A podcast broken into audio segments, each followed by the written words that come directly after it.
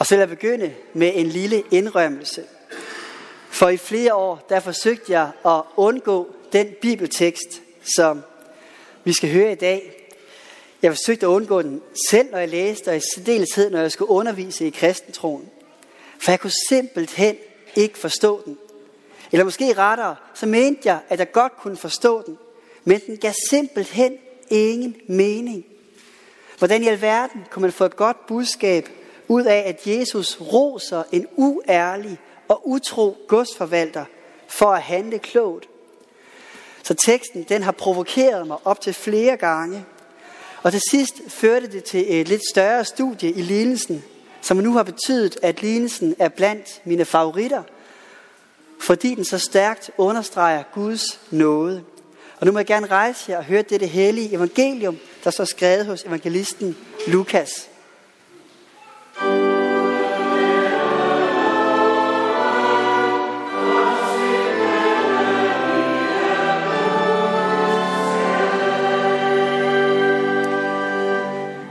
Jesus sagde også til disciplene, der var en rig mand, som havde en godsforvalter.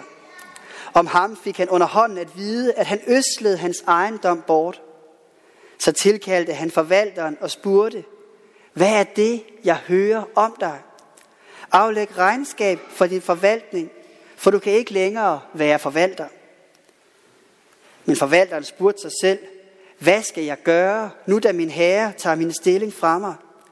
Grave har jeg ikke kræfter til. Tække skammer jeg mig ved. Men nu ved jeg, hvad jeg vil gøre, for at folk skal tage imod mig i deres huse, når jeg bliver sat fra bestillingen. Han kaldte så sin herres skyldnere til sig, en for en, og spurgte den første, hvor meget skylder du, min herre? 100 ankre olie, svarede han. Forvalteren sagde, her er dit gældsbevis. Sæt dig straks ned og skriv 50. Derefter spurgte han en anden, og du, hvor meget skylder du? 100 tønder hvide, svarede han. Til ham sagde forvalteren, her er dit gældsbevis, skriv 80. Og herren roste den uærlige godsforvalter, fordi han havde handlet klogt. For denne verdens børn handler langt klogere over for deres egne, end lysets børn gør. Jeg siger jer, skaff jer venner ved hjælp af den uærlige mammon, for at de, når den slipper op, kan tage imod jer i de evige boliger. Amen.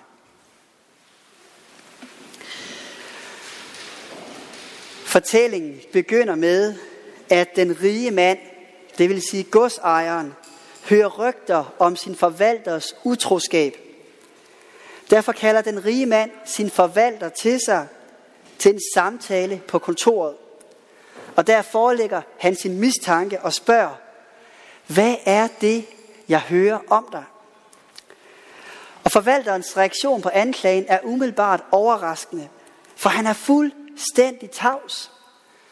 Må ikke de fleste af os ellers godt kunne forestille sig en mellemøstlig araber stå og fægte med armene og komme med den ene forklaring efter den anden til sit forsvar. Men til alles overraskelse er forvalteren fuldstændig tavs ved fyringen. Og hans tavshed er et indirekte udtryk for, at han tænker, jeg er skyldig, og jeg ved det godt. Min herre, det vil sige godsejeren, ved også godt, at jeg er skyldig. Og min herre forventer lydighed og ærlighed. Det har jeg ikke levet op til. Så uanset hvor mange undskyldninger jeg kommer med, så kan jeg ikke beholde mit job. For havde godsforvalteren noget at sige til sit forsvar, så vil han gøre det nu. Så ved at være tavs, så bekender han med andre ord sin skyld over for anklagerne, for han har ikke noget at sige til sit forsvar. Dernæst så siger Herren til ham, aflæg regnskab for din forvaltning, for du kan ikke længere være forvalter. Forvalteren bliver kort sagt fyret på stedet. Og det er jo egentlig ikke så overraskende. Men efter kulturens skik, så vil godsejeren i sådanne situationer normalt også kræve en fængsling og ydmyge forvalteren i offentligheden. Men det sker ikke her, og egentlig er det ret besynderligt. Godsejeren betror ham endda at aflægge regnskab og viser på den måde en særlig mildhed over for ham, selvom de godt begge ved, at han er skyldig. Igen reagerer forvalteren med en larmende tavshed. Han går helt uden at forsvare sig eller sige et ord. Og det er meget bemærkelsesværdigt, også i forhold til samtidens praksis. Men forvalteren har nu erfaret to helt afgørende kendetegn ved sin herre. Den ene er, at han kræver lydighed, og at han dømmer ulydighed. Den anden det er, at han viser en helt usædvanlig nåde og mildhed, selv mod den ulydige godsforvalter.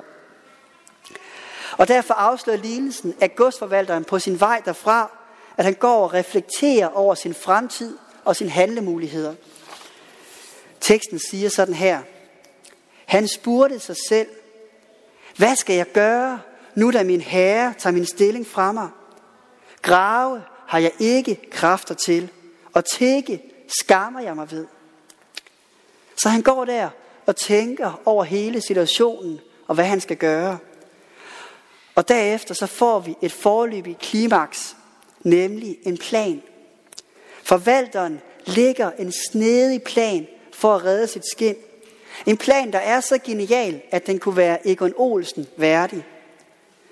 Men som i enhver god historie, så afsløres planen ikke umiddelbart for os læsere. Forvalterens plan er nemlig meget dristig. Han satser simpelthen alt på baggrund af den generøsitet og mildhed og noget, som han har mødt hos sin herre. Han sætter med andre ord alt på et bræt. Hvis planen den slår fejl, så kommer han stensikkert i fængsel. Men hvis planen den lykkes, så vil han blive landsbyens held. Så forvalteren kalder nu alle sin herres skyldnere til sig. Og det er forholdsvis rige folk, der kommer. Det kan man se på beløberne af de store gældsposter.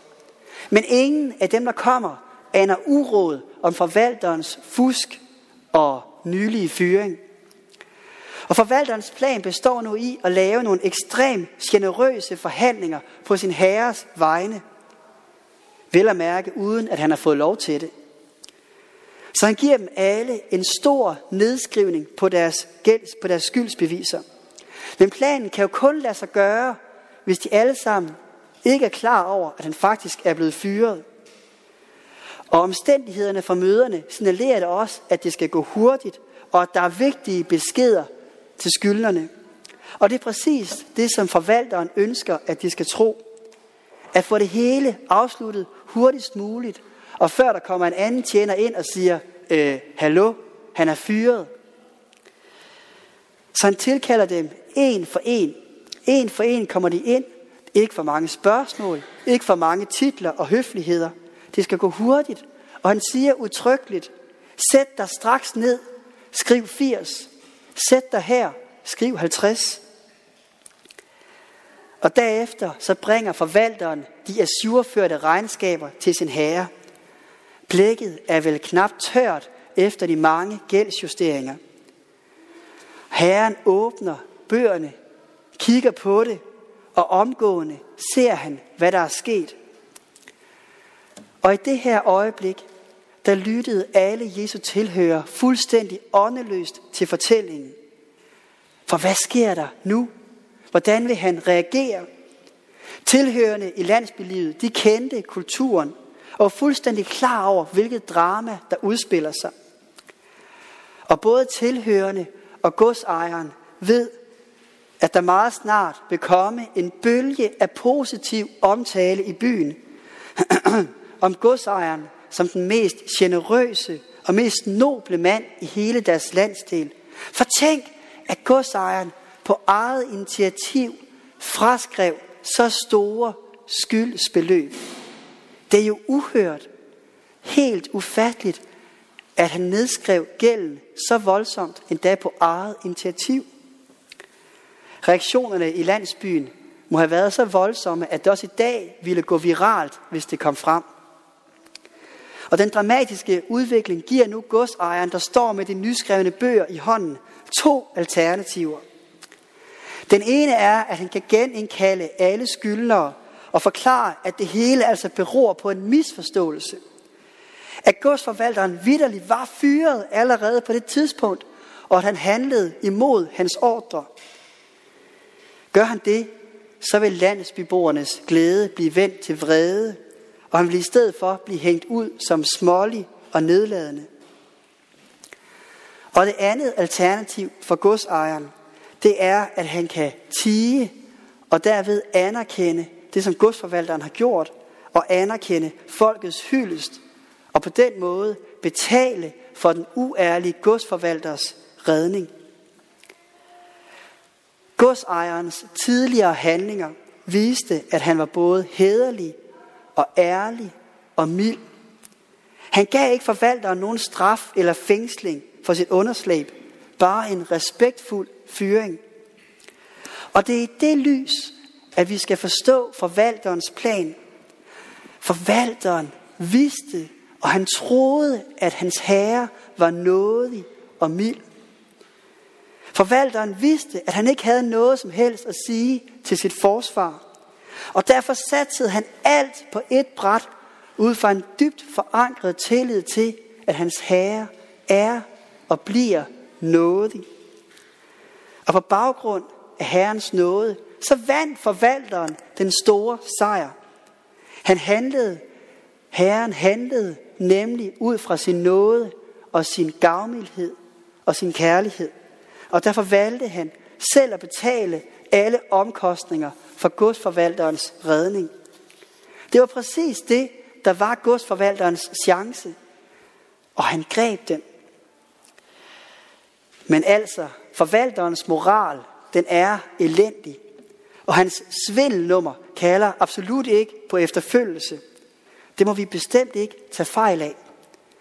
Men han bliver rost for sin tillid til Herrens generøse væsen, for sin tillid til Herrens nåde.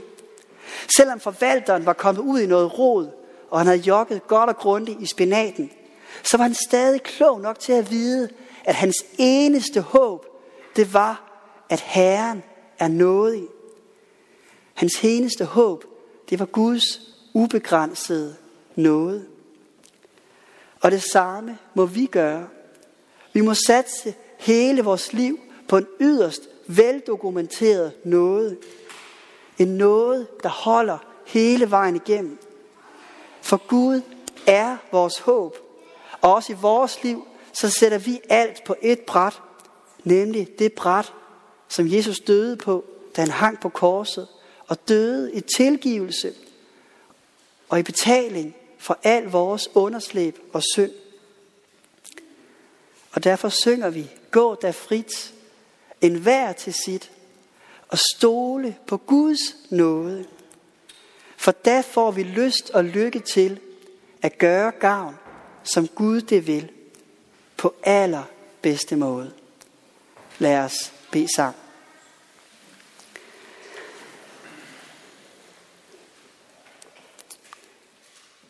Herre, tak, at du er en nådig Gud. Og tak, at vi har lært dig at kende igennem din nåde og kærlighed til os. Herre, lad os altid finde håb i din nåde. Også når vi dummer os, når vi svigter, og når vi ikke kan se anden vej. Herre, lad os søge din nåde. Og herre, lad os da at gå den vej, som du kalder os til. I ærlighed, i troskab, og i omsorg for vores næste Ja, vi beder, led os frelser ved din nåde, også når vi selv vil råde og vil gå vores egen vej. Sæt os, hvor vi bedst kan gavne, men lad os aldrig savne vidshed, at vi tjener dig. Og vi giver dig tak og evig ære, du som er fader, Søn og Helligånd. Du som var, er og bliver en sand treenig Gud, højt lovet fra første begyndelse, nu og i al evighed. Amen.